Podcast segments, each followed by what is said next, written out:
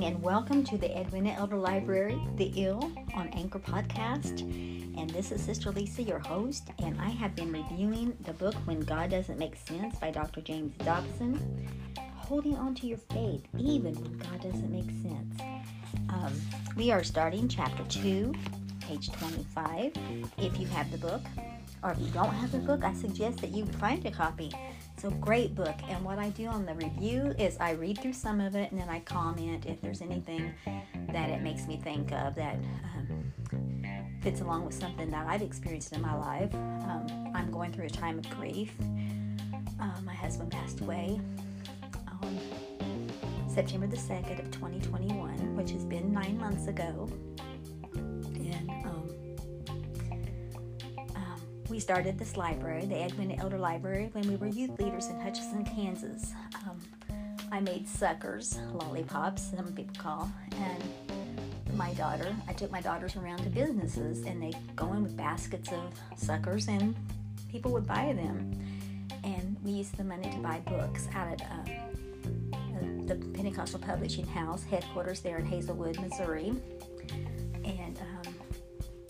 we started a little library. We have a bookshelf that um, man in the church carved out the letters Edwina Elder Library, and it's on that shelf. And we filled it with books. And over the years, we kept adding more and more books to our house. So we have books like in every room of the home, um, and so it's it's quite grown. And um, we're here in Tennessee. We brought the uh, library with us because our plans to put it into the church like in a basement or an office area or in the foyer. It just, there wasn't room for it, just didn't work out. And so, um, but you know, God works in mysterious ways.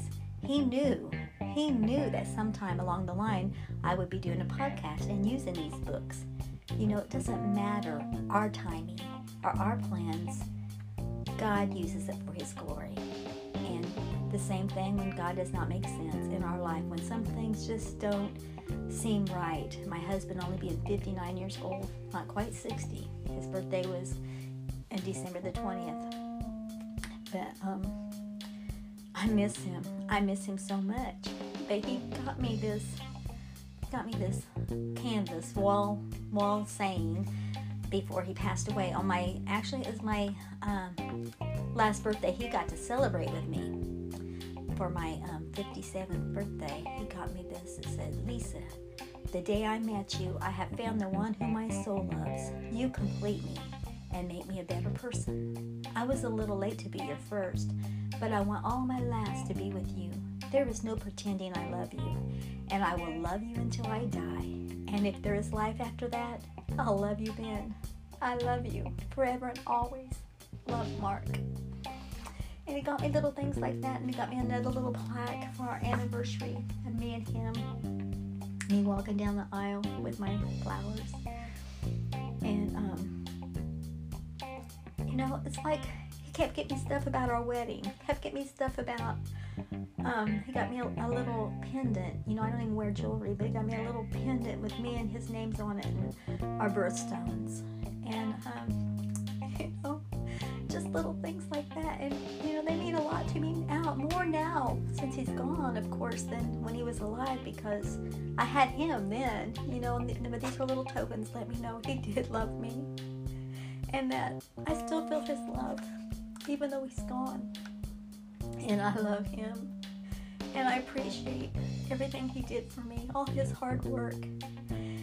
And um, I know that he's in a better place. And that's that's what I'm trying to do is make my mind think happy thoughts and about how God answered his prayer. He said, he said, Lisa, I know this is going to make you mad, but I've been praying that if God's not going to heal me, that He'll just go ahead and take me. Well, see, he was praying that he couldn't take that pain any longer. He was suffering. He was in a lot of pain, and God answered his prayer and took him home, delivered him from his pain the ultimate healing. And from from that from heaven's point of view, he made it. From heaven's point of view, he finished his course. He kept the race. What I've got to do is just keep on, keep on, keep it on, and do my part. And part of my part is having this podcast and sharing these books, these labors of love that Mark and I did to build this library, to share them with you. Not that they just sit on a shelf, but that they make a difference when God doesn't make sense, that we can keep the faith. Page 25. I heard a story many years ago about a man who was driving his truck on a narrow mountain road. To his right was a cliff that dropped nearly 500 feet to a canyon below. As the driver rounded a curve, he suddenly lost control of the vehicle. It plunged over the side and bounced down the mountain, bursting into flames at the bottom. Although the terrified man was ejected as his truck went over the edge, he managed to grab a bush that grew near the top. There he was, holding the small limb and dangling over the abyss. After trying to pull himself up for several minutes, he called out in desperation, Is anybody there? In a few seconds, the thundering voice of the Lord echoed down the mountain. Yes, I am here, he said. What do you want? The man pleaded, Please save me. I can't hold on much longer. After another after another agonizing pause, the voice said, All right, I will save you. But first you must turn loose of the limb and trust me to catch you. Just release your grip now. My hands will be under you. The dangling man looked over his shoulder at the burning truck in the valley below, and then he called out, Is anybody else there? Have you ever ever found yourself in a similar fix? Have you ever pleaded for God's help in a distressful situation and had Him ask you to trust Him with your life? Have you ever weighed His reply and then wanted to ask, Is anybody else there? As we have indicated, that is not an uncommon experience in this Christian walk. We think we know what we need in a moment of crisis, but God often has other ideas. After years of consistent answers to prayer, the Lord may not the Lord may choose not to grant a request we think is vitally important. In a matter of moments, the world can fall off its axis. Panic stalks the soul as life and death hang in the balance. A pounding heart betrays the anxiety within. But where is God? Does he know what is happening? Is he concerned? Why have the heavens grown dark and silent? What have I done to deserve this abandonment? Haven't I served him with a willing heart? What must I do to regain his favor? Then, as frustration and fear accumulate, the human spirit recoils in distress and confusion. I wish I had the words to explain the full measure of this experience. Indeed, for my 26 years of professional counseling, uh, counseling I have seen few other circumstances in living that equal the agony of shattered faith. It is a crisis brewed in the pit of hell. Dr. R. T. Kendall, the gifted senior minister of Westminster Chapel in London, says it leads directly to what he calls the betrayal barrier. In his opinion, 100% of believers eventually go through a period when God seems to let them down. It may occur shortly after becoming a Christian. The new convert loses his job or his child becomes ill, or businesses reverses occur. Or maybe after serving him faithfully for many years, life suddenly starts to unravel. It makes no sense. It seems so unfair. The natural reaction is to say, Lord, is this the way you treat your own? I thought you cared for me, but I was wrong can't love a God like that. It is a tragic misunderstanding. Scripture is replete with examples of his troubling human experience. We see it illustrated in Exodus 5 when God commanded Moses to appeal to Pharaoh for the release of the children of Israel. Moses did as he was told, after which the ruler angrily increased his oppression of the people, beating them and forcing them to work even harder.